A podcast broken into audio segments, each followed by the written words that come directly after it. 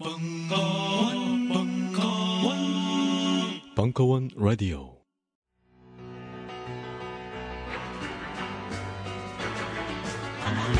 재즈와 락, K-팝과 클래식, 장르와 시공을 초월하여 대중문화의 흐름을 뒤바꾼 음악 이야기. 음악평론가 강헌의 전복과 반전의 순간. 8월 매주 금요일 저녁 7시 30분 벙커원에서 열립니다.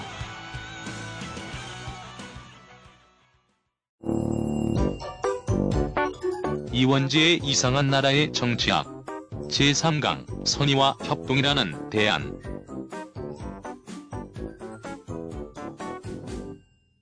두 번째 이야기입니다.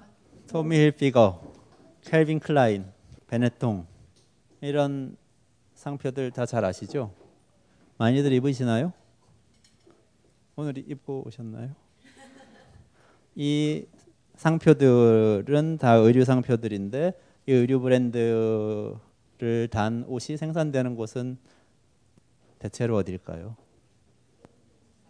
인도, 제3세계죠. 말레이시아, 최근에 인도, 예, 방글라데시 이런 나라들이죠. 우리가 흔히 떠올리는 저개발국 제3세계 국가들이죠. 최근에 무슨 일이 있었다고 여기서 누가 말씀하셨는데 대형 화재 이거 말씀하시나요? 방글라데시 다카에서 대형 건물인데 방금 제가 보여드린 그 브랜드들의 공장이 다 입점해 있습니다. 방글라데시 수도는 다카인데요. 다카의 인근에 있는 공장입니다. 그 공장이 무너졌습니다. 8층짜리 건물인데 무너지면서 그 안에 있던 사람들 중에서 400명 죽었어요. 현재까지 확인된 게 400명. 첫날에는 이게 아마 6일 전인가 그럴 텐데요. 첫날에는 100명이라고 보도가 나왔는데 오늘은 400명이라고 보도가 나온 걸 제가 확인을 했습니다. 근데 한두 번 있었던 일이 아니더라고요. 이제 제3세계 노동 문제에 대해서 그 연구하고 활동하는 그런 단체들의 이야기에 따르면 방글라데시에서만 2006년 이후에 방글라데시에 있는 의류 공장에서만 사고로 600명이 사망했다고 합니다. 이번에 돌아가신 400명 합치면은 훨씬 많아지겠죠. 왜 이런 사고가 계속 벌어질까요? 왜 방글라데시에서 의류를 만드는 사람들은 한테는 충분한 안전이 주어지지 않는 걸까요? 싸니까 그런 거죠. 공장이 거기 지어지는 이유도 인건비가 싸기 때문이고 인건비가 싸다는 것은 많은 것을 상징하는데 그곳에 투입되는 비용이 기본적으로 적다는 거죠. 투입되는 비용이 적으니까 안전 문제에 둔감해질 수밖에 없죠. 사전에 대처를 하지 않으니까 사고가 나는 거죠. 그리고 그 근원을 거슬러 거슬러 올라가 보면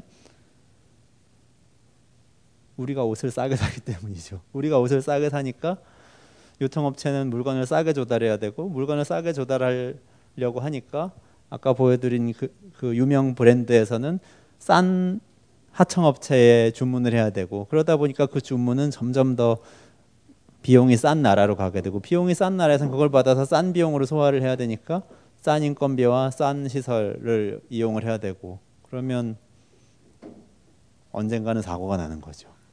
거기서 일하는 사람들은 내가 여기서 일하고 있는 동안 사고가 나지 않기만을 바래야죠. 하나 사면 하나 더 준다는 세일, 70% 80% 폭탄 세일 이런 게 다 그런 거죠. 물론 이렇게 얘기할 수도 있어요. 우리가 그런 걸 이야기 처음부터 한 건 아니고 싸게 사겠다고 이야기한 적도 없고 이건 기업들이 먼저 와서 싸게 팔겠다고 하면서 자기들끼리 경쟁하면서 그렇게 된 거라고 이야기할 수 있죠. 또 한편으로는 우리 경제학적으로 이런 이야기를 할 수도 있습니다. 경쟁이라는 것은 좋은 것인데 왜 좋은 것이냐 하면 혁신을 하도록 만들기 때문이다. 경쟁을 하면 어떤 혁신을 하게 되냐면 우리는 좀 더 싼 가격으로 좋은 품질의 제품을 소비자에게 제공하려고 기업들이 다들 노력하게 된다. 경쟁에서 도태되면 안 되니까. 그렇게 되면 비용 그 그걸 하기 위해서 기술을 발전시키게 되고 기술을 발전시키면 혁신이 일어나서 기본적으로 소비자들에게 가는 후생이 늘어난다. 이렇게 주장을 하는 것이 이제 주류 경제 이야기인데요. 그런 일이 벌어졌다고 볼 수 있는 건가요? 방글라데시에서 또는 타미 힐피거에서 월마트에서 또는 우리나라 유통업체에서 우리 집에서 그런 일이 벌어진 건가 아닌가 판단하려면 굉장히 많은 방대한 연구가 필요할 거예요. 근데 분명한 것은 어떤 거냐면 비용이 절감되고 기술이 발전하는 것은 교과서적으로는 그런 일이 그게 중심이라고 이야기를 하고 있고 그것도 일부 있었을 겁니다. 하지만 비용이 전가된 부분 분명히 있었을 거예요. 비용은 많은 경우에 절감되는 것 같이 보이는 많은 비용은 전가됩니다. 실제로는 제가 그 앞서 강의에서도 그런 이야기 한 적이 있는데 혹시 기억하세요? 우리가 저 뭔가 비용을 절감한다고 생각하면서 값싸게 뭔가를 막 사는데 사실 알고 보면은 우리는 냉장고도 늘리고 지평수도 늘려야 되고 전기값도 더 내야 되고 자동차도 굴려야 되고 그러면 기름도 더 태워야 되고 하니까 결과적으로는 사실은 옛날엔 유통업체들이 비용해야 됐던 그 물류 비용 저장에 들어가는 다른 비용을 우리가 지금 부담하고 있는 게 아닐까요? 제가 이런 얘기를 했었죠. 비용은 전가 된다는 거죠. 아니 그래서 뭘 어쩌란 말이야 이렇게 우리의 이 전형적인 반응 이런 거죠. 그래서 우리가 옷을 싸게 샀는데 그래서 방글라데시 사람들이 죽었는데 뭘 어쩌라고. 이게 내가 어떻게 통제할 수 있는 게 아니잖아. 라고 이야기하는 경우가 많, 많이 있죠. 그리고 그게 어 우리 사회가 그런 사회였죠 오랫동안.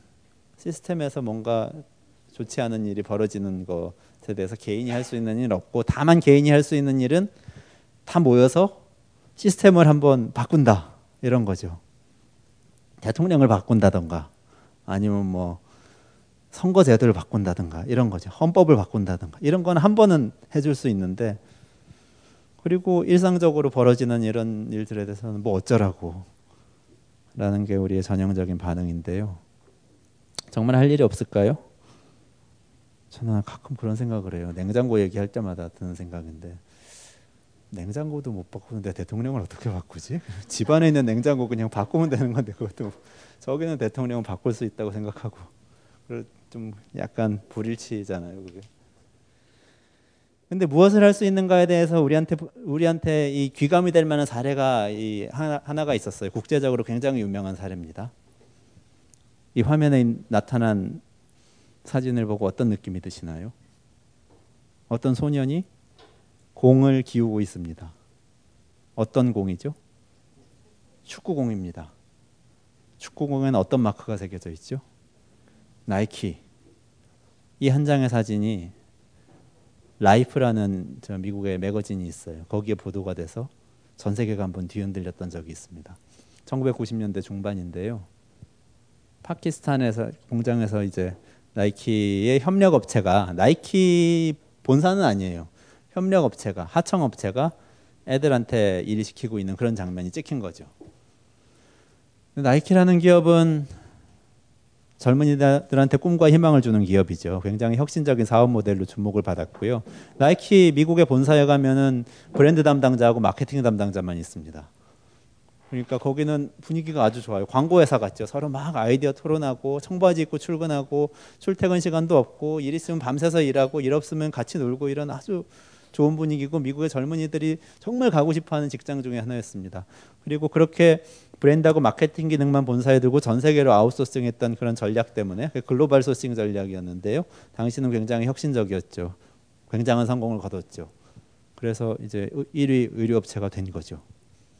다들 선망하는 그런 나이키라는 곳인데 아이들한테 축구공과 이 스포츠웨어와 이런 것들을 주는 곳인데 딱 보니까 미국 애들한테는 꿈을 주는데 파키스탄 애들은 그거 만들고 있는 학교 못 가고 그러니까 사람들이 엄청난 충격을 받았었죠. 미국뿐만이 아니라 전 세계가 흔들렸는데 이 이후에 여러 가지 이제 그 실질적인 대응이 일어납니다.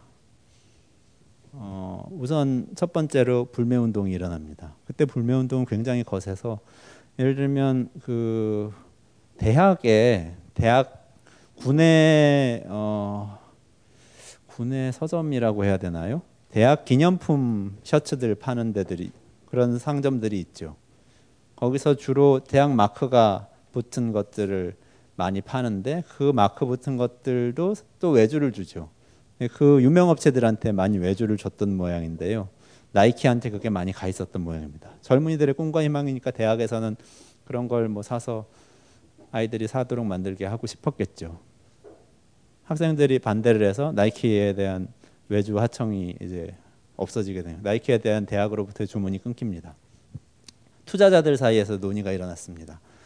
유럽의 연기금이나 미국에서도 이제 펀드들 중에 그 사회 책임 투자 펀드라는 곳들이 있습니다. 유럽의 연기금들은 어, 법적으로 또는 내부 규정을 통해서 윤리적인 문제가 있는 기업엔 투자하지 못하도록 돼 있어요.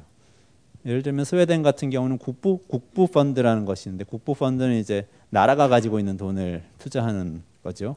한국으로 따지면 한국투자공사 뭐 이런 건데요. 국부 펀드에서는 반드시 SRI 기준, 그러니까 사회 책임 투자 기준을 거, 그 기준을 충족되는 곳에만 투자를 하게 돼 있어요. 이들이 이제 논의를 시작하는 거죠. 자, 하청 업체이긴 하지만 이게 2차 내지는 3차 하청 업체거든요. 하청이 하청 업체이긴 하지만 명백하게 아동 노동을 이 supply chain 공급 사슬 안에서 시키고 있는 회사한테 투자를 해야 되냐 말아야 되냐 막 논의가 일어나고 상당수의 투자자들이 나이키 주식을 팝니다. 주가가 막 떨어집니다. 나이키라는 회사는 패닉 상태에 빠집니다. 그래서 그때부터 막 부랴부랴 뭐 인권 단체, 시민 단체 이런 데들하고 이야기를 시작하고 사회 책임 경영 부서라는 것을 만들어서 담당 부사장을 또 그 우리로 따지면 이제 시민 운동가도 하다가 정치도 좀 하다가 하던 그런 전문가를 사회 목소리를 듣겠다고 파격적으로 영입을 하고 이런 일 조치들을 쭉 취합니다. 당시에는 이런 만화가 막 신문에 등장하니까 just do it 하면서 칼을 휘두르면서 애들을 막 일시키는 이런 만화 등장하는 그런 상황이가 나이키로서는 얼마나 공포스러웠겠어요. 하지만 뭐 아이들도 공포스러운 거죠. 이런 것들을 언론은 그리고 언론은 보도하고 투자자들은 돈을 빼고 소비자들은 이제 사지 않겠다고 하고 사는 기관들한테 압박을 하고 이런 일이 막 벌어집니다. 한국에서 잘 알려져 있지 않은데요. 이 나이키 사태의 주요 플레이어 중에 하나가 한국 기업이었습니다.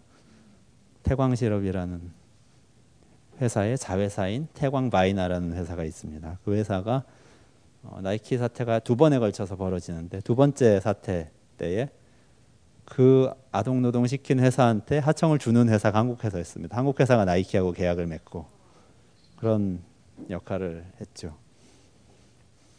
네, 참 그렇죠. 망신이죠. 그런데 참 묘하게도 미국 자료에는 많이 나와 있는데 한국 자료에는 한국 회사가 등장을 안 하더라고요. 그래서 어쩌라고 제가 말씀드렸었잖아요. 그 질문을 흔히 나온다고 말씀드렸잖아요. 그래서 뭔가 할 수 있는 게 있었던 거죠 그 당시에 있었고 사람들이 뭔가 하려고 했을 때 기업이 거기에 맞춰서 뭔가 수, 교정을 하려는 모습을 보인 거죠. 지금은 그래서요 국제적으로 이 사태 이후에 이 공급망 관리에 대한 국제적인 논의가 점점 더 발전을 해서요 사회 책임 경영에 관한 국제 기준을 논의할 때 반드시 이 기준이 들어갑니다. 그러니까 공급자들에 대해서 그게 하청업체, 하청업체, 하청업체를 거쳐서 몇 차 하청업체까지 가더라도 거기에 대해서 이 원청업체가 거기서 벌어지는 이 일에 대해서 얼마나 책임을 져야 되는지에 대해서까지 논의를 하고 기준을 만듭니다. 또 이런 일도 있는데요. 이거는 한겨레 20일의 주간지죠. 한겨레 20일에 몇 년 전에 보도되었던 내용인데요. 기자 한 명이 아프리카의 코트디부아르를 갔습니다. 코트디부아르의 카카오 농가를 방문을 했어요. 카카오는 초콜릿의 원료죠. 카카오 농가에 갔더니 12살짜리 꼬마애가 일을 하고 있는 거예요. 그래서 기자가 가서 물어봅니다. 너 혹시 초콜릿이 무슨 맛인지 아니? 초콜릿 먹어봤어? 그랬더니 이 아이가 초콜릿은 천국의 맛이겠죠. 이렇게 대답을 하는 거죠. 초콜릿을 본 적이 없는 거죠, 얘는. 그래서 그 이야기를 듣고 기자가 와서 쭉 기사를 씁니다. 이 기사 되게 그 잘 쓴 기사였던 것 같아요. 저는 잘 읽었는데요. 여러분 이제는 너무나 유명해져서 다들 아시죠. 초콜릿을 선진국에서 주로 소비를 하는데 그 원료가 되는 카카오는 제3세계에서 주로 생산을 하죠. 특히 코트디부아르 같은 아주 저개발 국가에서 생산을 하죠. 근데 이 초콜릿에서 선진국 소비자들이 지불을 하는 금액의 아주 적은 만큼만 카카오 농가로 가는 거죠. 이런 상황을 해소하기 위한 무역을 뭐라고 하나요? 공정 무역이죠. 착한 초콜릿 뭐 이야기하고 이것도 저는 이렇게 생각해요. 그러니까 이, 이런 하나하나 아까 예를 들면 사회 책임 투자라든지 말씀드렸죠 보이코트 그러니까 불매 운동이라든지 뭐 공정무역은 뭔가를 사는데 새로운 방식으로 구매를 하자 뭐 이런 거잖아요. 구매 운동이죠. buycott라고 그럽니다.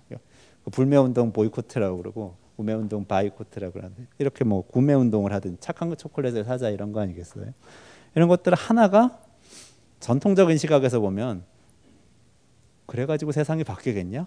라는 질문을 했을 때 그렇지 이것만 갖고는 세상이 안 바뀌어. 그리고 이거, 이 활동 자체도 구체적으로 들어가면 좀 문제가 있을 수도 있어. 저도 그렇게 생각해요. 그런데 저는 그거 하나하나가 다 모이면 사람들이 뭔가를 그 내가 일상적으로 뭔가 하는 행동 안에서 뭔가를 바꿔야 되겠다고 생각을 하면 그게 다 모이면 굉장히 큰 변화가 벌어진다고 저는 생각하는 거죠. 지난번에 제가 이거 보여드렸었죠. 집속탄. 예를 들면 이것도 마찬가지인데요. 지난번에 말씀드렸죠. 국민연금이 이 집속탄 생산하는 회사들을 투자하고 있다고요. 그러면 효성 국민연금에 물어는 볼 수 있죠. 내 돈을 혹시 이런 회사에 투자하고 있나요? 물어볼 수 있는 거죠.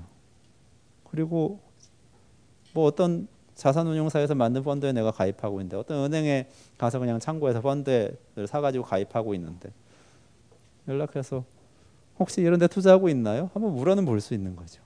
사회 책임 투자죠. 사회 책임 투자를 촉구하는 행동이 되는 거죠. 자, 그 할 수 있는 행동들 중에서 가장 쉽게 다가오는 것은 사실 윤리적 소비인데요. 윤리적 소비는 우리가 항상 소비자로서 매일매일 뭔가를 사고 있기 때문에 투자는 조금 더 이 조금 시간이 긴 거죠. 조금 시간이 길기 때문에 할 수 있는 행동 중에서 사실 그 다음 행동인 건데 윤리적 소비는 대체로 세 가지로 나눠서 이야기를 합니다. 건강에 관련된 것, 환경에 관련된 것, 사회에 관련된 것이 있다고 이야기를 하고요. 원래 이 개념이 만들어진 유럽에서는 여기에 동물 보호가 하나 더 있습니다. 네 가지인데 네 가지인데 전에 제가 일하던 한겨레 경제연구소에서 정리를 하기로는 어, 동물 보호는 환경 안에 들어가는 걸로 아직 한국에서는 그렇게 정리를 한 걸로 제가 알고 있습니다. 어쨌든 건강, 환경, 사회 세 가지가 있는데 건강이라는 것은 예를 들면 이런 거죠. 아주 초보적인 수준에서의 윤리적인 소비인데요. 내 건강을 생각을 하는 것만으로도 사실 소비 행태가 달라진다는 거죠. 나의 당장의 즐거움, 당장의 소비로부터의 즉자적인 만족 이걸 벗어나서 조금 불편하더라도 장기적으로 내 건강 또는 내 우리 아이들의 건강에 도움이 되는 일을 한다. 예를 들면 어, 친환경 유기농 소비를 하는 것도 일종의 그런 것 중에 하나가 들어가는 거고요.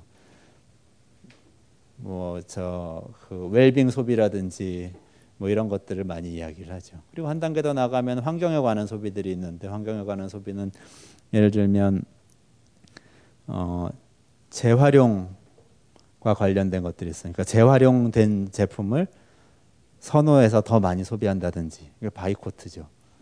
그리고 한 걸음 더 나가면 사회와 관련된 것들이 있어요. 예를 들면 공정무역이 대표적으로 그런 케이스라고 할 수 있고요.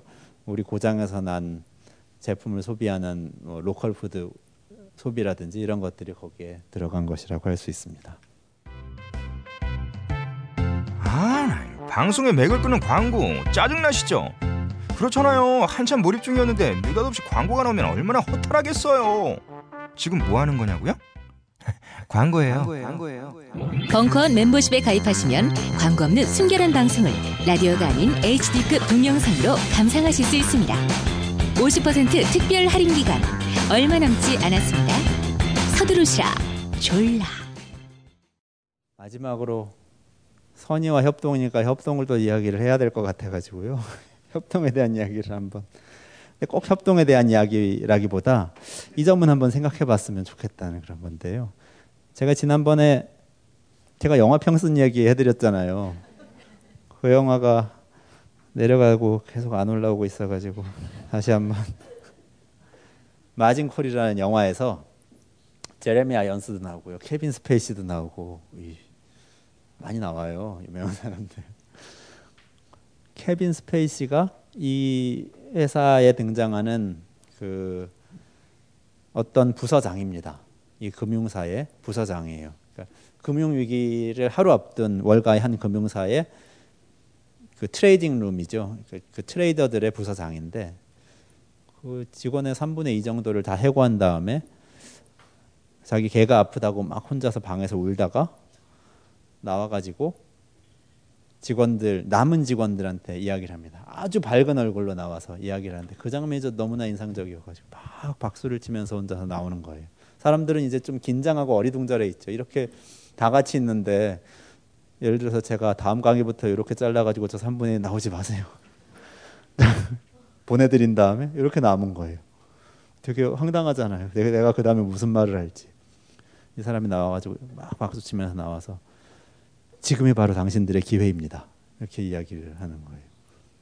This is your opportunity.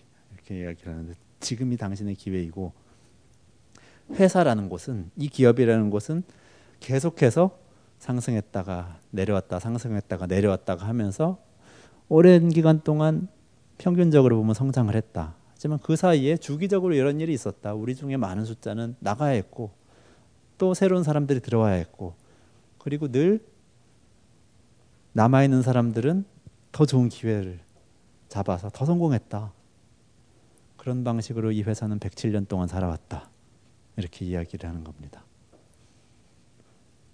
회사가 107년 동안 살아왔다고 이야기하는 데 에서 저는 너무나 깊은 그 충격을 받았어요. 그러니까 보통 우리가 장수 기업, 뭐 오래 가는 기업 이런 거 이야기 이런 기업을 이야기할 때는 되게 건전하고 그 평탄하고 이런 기업을 생각하잖아요. 도덕적이고 그런 게 아니고 여기 있는 사람들은 나갔다 들어왔다 나갔다 들어왔다 그렇게 뭐 중요한 건 아니고 회사는 어쨌든 간에 영원하다 이거잖아요. 우리는 기계가 아니다라고 전태일 씨가 1970년대 초반에 근로기준법을 그 안고 저 스스로 분신하면서 그런 얘기를 했었는데 뭐 지금도 사람은 기계고 어떻게 보면 회사가 주인이고 그런 건가? 아까 제가 그 제클린 오버그라츠가 말했던 그 문제의식하고 똑같은 건데요. 우리가 자본을 위해서 일하는 건가? 아니면 우리가 자본 자본이 우리를 위해서 일하는 건가? 이런 이제 이게 헷갈리는 거죠. 사람이라는 게 이게 뭔지에 대한 이런 개념이 헷갈리는데 근본적인 질문을 한번 해볼 수 있을 것 같아요. 어떤 기업을 만들었을 때 그 기업의 주인이 누구지? 이런 질문인데 이 질문은 한국에서 오랫동안 굉장히 불온한 질문으로 치부되어 왔어요. 정부에서 검열해서가 아니고요. 사람들이 이야기 이 질문을 받아들이지 못해요. 우리들이 기업 주인이 기업을 돈 내서 세운 사람이 주인이지. 다들 그렇게 생각을 하는 거죠. 주식회사에서는 주주가 주인이니까 그런 거죠. 그리고 좀 더 나가면은 이거는 주식회사 개념하고도 별로 맞지 않는데 지금 주주가 누구, 누구든지 간에 원래 처음에 세운 사람이 주인이지 이런 생각도 있잖아요. 지금은 그 기업의 한 3%밖에 2%밖에 소유하지 않고 있더라도 그 사람이 세웠으니까 그 사람이 주인 아닐까 이런 생각을 하기도 하죠. 그런데요, 사실 그건 뭐 하든지 그렇게 생각할 필요가 없는 거죠. 이건 아주 기업이라는 것은 우리가 개발한 거잖아요. 아주 기능적인 거죠. 우리는 기업이라는 거는 그냥 그야말로 기계죠. 머신이죠. 여기 있는 이 노트북이나 여기 있는 이 마이크나 저기 있는 저 스마트폰하고 같은 거죠. 이것을 어떻게 디자인하고 설계하느냐는 우리한테 달린 거죠. 원래는 그런 거죠. 근데 지금은 뭔가 좀 원래 그게 있고 우리가 여기 딸려 있는 것 같은 식으로 생각하는 거잖아요. 그것은 기업이란 그것은 107년 동안 영속적으로 가는 거고 나는 여기 잠깐 들렀다 가는 사람. 나는 그 디자인에 대해서 이야기할 수 없다고 생각하는 거잖아요. 근데 그렇지 않아요. 전혀 그렇지 않고요. 원래 기업이라는 것이 처음 탄생한 곳은 어딜까요? 자, 어, 스탠포드 대학의 아오키 마사이코라는 교수가 있습니다. 이, 이 사람은 기업의 기원에 대해서 연구를 쭉 해온 사람인데 이 사람이 책에서 이렇게 얘기했어요. corporation이라는 것을 처음 만든 곳은 중세 유럽의 이곳이다. 길드? 자, 손 들어 보세요. 네. 베네치아. 아, 지역을 정확하게 말씀하셨는데요. 어, 기관을 말씀해 보세요. 베네치아의 아, 수도원. 예, 맞, 예, 맞았습니다. 두 가지를 얘기하는데요. 그 교회와 대학 두 가지가 기업의 기원이라는 거죠. 기업이라는 곳의 기원은 원래 주식회사가 아니었던 거죠. 수도원과 대학이었고요. 아까 길드 누가 말씀하셨죠? 중세 길드. 길드를 이야기하는 사람들도 있어요. 길드는 그러니까 수도원과 대학은 완전히 비영리적인 단체고요. 그것은 주식회사하고는 전혀 관련이 없이 수도원은 신이 운영하는 거고 교회는 그리고 대학은 교수들 그때는 교수들의 조합이었거든요. 대학 교수와 학생들의 조합이었죠. 정확히 얘기하면 그들이 의논해 가지고 무슨 일 있으면 투표해 가지고 결정하는 그런 곳이고 길드는 장인들의 조합이죠. 기술 가진 사람들이 모여 가지고 경영자를 고용하는 거죠. 좀 거꾸로 된 거. 지금은 경영자 주주가 있고 주주가 경영자를 고용하면 경영자가 기술자를 고용하죠. 그때는 기술자가 모여서 경영자를 고용해서 네가 마케팅하고 그런 건 우린 잘 모르니까 알아서 하세요. 우리가 거기에 대한 대가를 주겠습니다. 이렇게 됐던 거죠. 기업을 누가 운영하느냐 하는 것은 역사적으로 보면 아주 아주 다양한 거죠. 디자인하기 나름이죠. 그 기업이 잘 운영될 수 있는 방법으로 디자인하면 되는 거죠. 그러니까 우리 삼성공화국이라고 자꾸 그러는데 삼성공화국이면은 삼성의 저기 뭐 상원이나 원로원 이런 게 있나요? 그러면 삼성 직원들이 대표자를 뽑아서 의회를 보내서 의회에서 회장도 탄핵하고 그럴 수도 있나? 약간 공화국은 굉장히 칭찬인 것 같은데. 우리 주식회사 대한민국이라는 말도 많이 쓰는 것 같은데. 주식회사 대한민국은 주식회사. 그러면 대한민국에 주주들이 있어가지고 3% 가진 사람은 대통령 선거에서 3%의 권한을 행사하고 표를 많이 행사하고 그러나? 하지만 하지만 그러지 말란 법은 없는 거죠 사실. 우리가 대한민국을 디자인할 때 주식회사로 디자인할 수도 있는 거죠. 마치 내각제로 디자인된 곳도 있고 대통령제로 디자인된 데도 있고 여전히 군주제인 곳도 있고 그런 것처럼 디자인할 수 있는 거죠. 기업도 마찬가지입니다. 민주주의적으로 디자인할 수도 있고 주식회사로 디자인할 수도 있고 여러 가지 방법이 있는 겁니다. 그 방법 중에 이제 방법 중에 여러 가지가 있는데 혹시 이거 아세요? 밀어서 잠금 해제라는 그 기술이 특허권의 대상이라는 거 혹시 알고 계세요? 애플이라는 기업에서 여기에 대한 특허권을 주장하고 있죠. 자, 여기서 밀어서 잠금 해제를 나는 애플보다 먼저 알고 있었다 하는 분 혹시 계세요? 아니, 여러분들 그 집에 들어갈 때 문 이렇게 밀지 않으세요? 미닫이 문 같은 거 밀어서 잠금 해제하는 거잖아요. 밀어서 잠금 해제. 좀 아까 제가 기업의 구조에 대해서 말씀드렸었는데요. 이제 그 어떤 기업의 중요한 자산 중에 하나가 요즘 지식이잖아요. 지식의 소유에 대해서 말씀드리려고 하는 건데요. 지식의 소유권이라는 것도 우리는 특허라고 하면은 보통 굉장히 특별한 권리고 이것은 침해할 수 없는 어떤 고유의 신성한 무엇이라고 생각하잖아요. 전혀 그런 거 아니에요.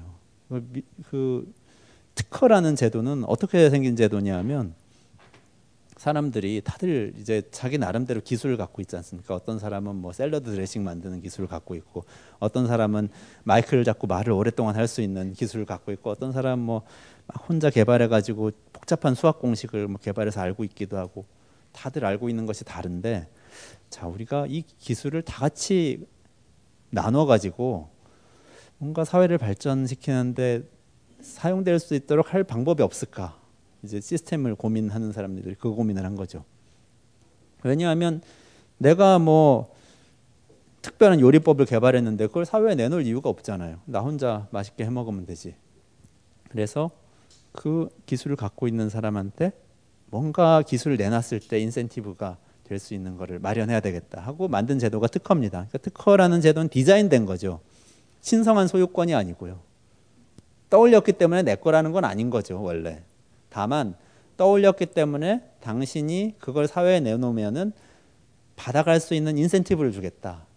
특정한 기간 동안에 권한을 주겠다고 한 거죠. 오히려 그 권한을 소멸시킴으로써 특정한 기간이 지나면 소멸시킴으로써 공유되도록 하는데 이 특허의 목적이 있는 거죠. 그게 신성시대 가지고 지금 밀어서 잔금 해제까지 자기가 특허권을 가지고 있다고 주장하는 판인, 판이라는 거는 특허 제도가 심하게 왜곡되어 있는 거죠. 본래 취지에서. 물론 잘못 디자인된 거죠. 그렇게 이용될 소지가 이제 처음부터 있었던 건데 처음에 디자인 사람, 한 사람들은 그건 잘 몰랐고 지금은 대기업들 아니면 특허를 가지고 뭔가 해볼 수가 없죠. 왜냐하면 소송을 한번 걸면은 수억이 드는데 그 소송을 개인이 감당해서 지킬 수가 없잖아요. 개인의 특허권이라는 거는 의미가 없는 상태가 된 거죠. 대기업이나 큰 연구기관이나 이런 곳들만 이제 특허가 이 중요한 특허가 의미가 있는 그런 기관이 됐는데요. 예를 들면 특허라는 하나의 사례를 제가 말씀드렸는데 지식의 공유에 대해서 계속 말씀을 드리는 겁니다. 지식이라는 것은 공유되어야 된다는 기본적인 전제. 공유되었을 때 더 우리 사회가 발전할 수 있다는 그런 전제에 우리가 동의할 수 있다면 새로운 시스템을 디자인하면 되는 거죠. 그 시스템 중에서 실험적으로 지금 디자인된 것이 예를 들면 컨텐츠와 관련해서는 Creative Commons라는 것이 있습니다. Creative Commons는 저작권 보호 제도인데 저작권이라는 건 사실 그렇잖아요. 제가 여기 와서 지금 이 앞에서 이야기하고 있는 게 제 건가요?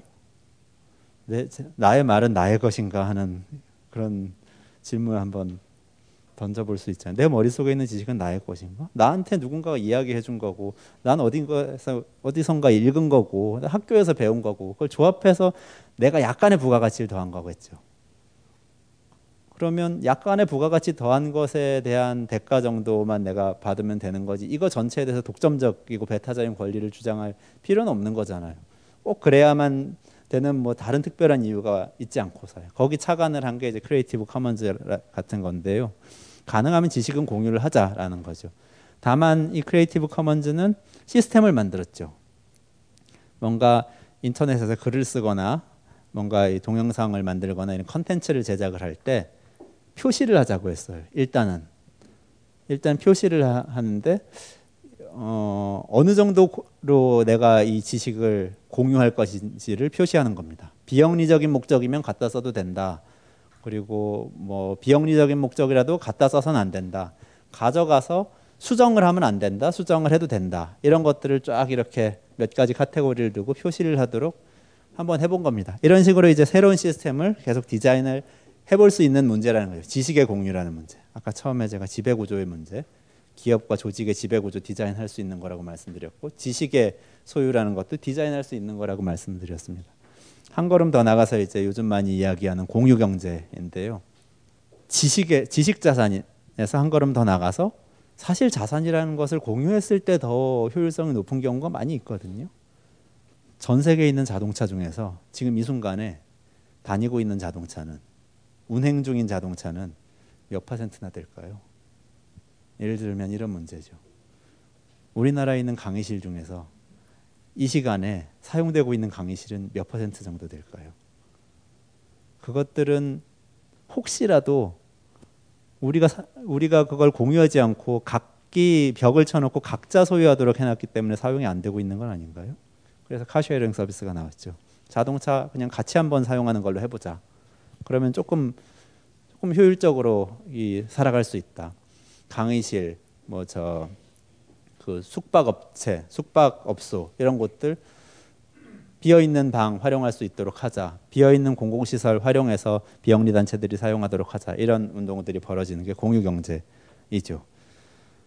아까 그 지배 구조와 관련된 문제, 기업의 지배 구조도 디자인될 수 있다는 데에서부터 협동조합의 이야기가 나오고 뭐 그렇게 여러 가지 이야기를 좀 해볼 수 있는데 이 모든 것을 종합하면 이런 겁니다. 마지막으로 한 말씀만 더 드리면 경제라고 하면 우리가 지금까지 지금 이제 흔히 생각하는 것은 이 그림처럼 돈이라고 생각하는 거잖아요. 돈이 어떤 어, 경제 돈 이퀄 경제라고 생각하는 거죠. 그러니까 이윤이 기업이고 이윤을 목표로 하는 것이 기업이고 이윤이라는 것은 팔아가지고 남긴 게 이윤이죠.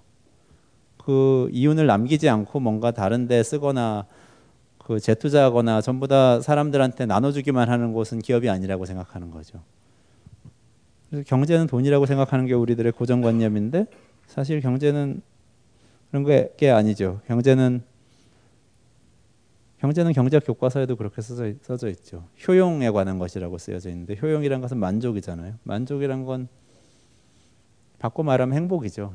우리가 이 시스템을 운영함으로써 무엇을 얻게 되느냐에 초점을 맞춰가지고 생각을 해야 되는데 그게 아니라 무엇을 얻게 되느냐 그러니까 우리는 겨, 처음에는 다 그렇게 생각한 거죠. 행복을 얻어야 되고 효용을 얻어야 된다고 생각했는데 그러기 위해선 그 매개물인 돈이 필요하다고 생각을 해서 돈을 가지고 분석을 하기 시작했는데 지금은 이제 여기까지만 돈까지만 분석이 되고 나머지는 이야기가 안 되는 상황이 오래 지속되면서 거기 너무 많이 길들여져 있는 게 아닌가 하는 생각을 저는 많이 하고요. 오늘 말씀드린 첫 번째 사회적 기업, 두 번째의 그 협동조합, 그리고 공유 경제 이 모든 게 사실 경제는 돈에 관한 게 아니라 행복에 관한 거.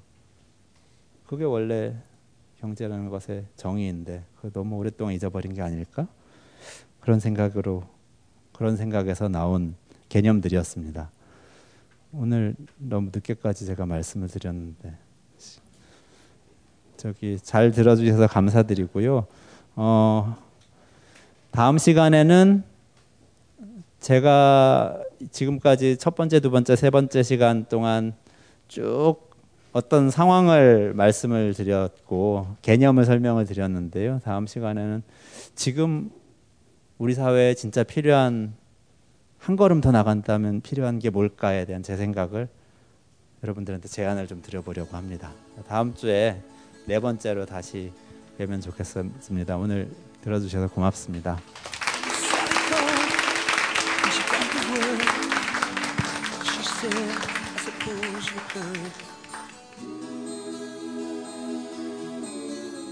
Bad Alice.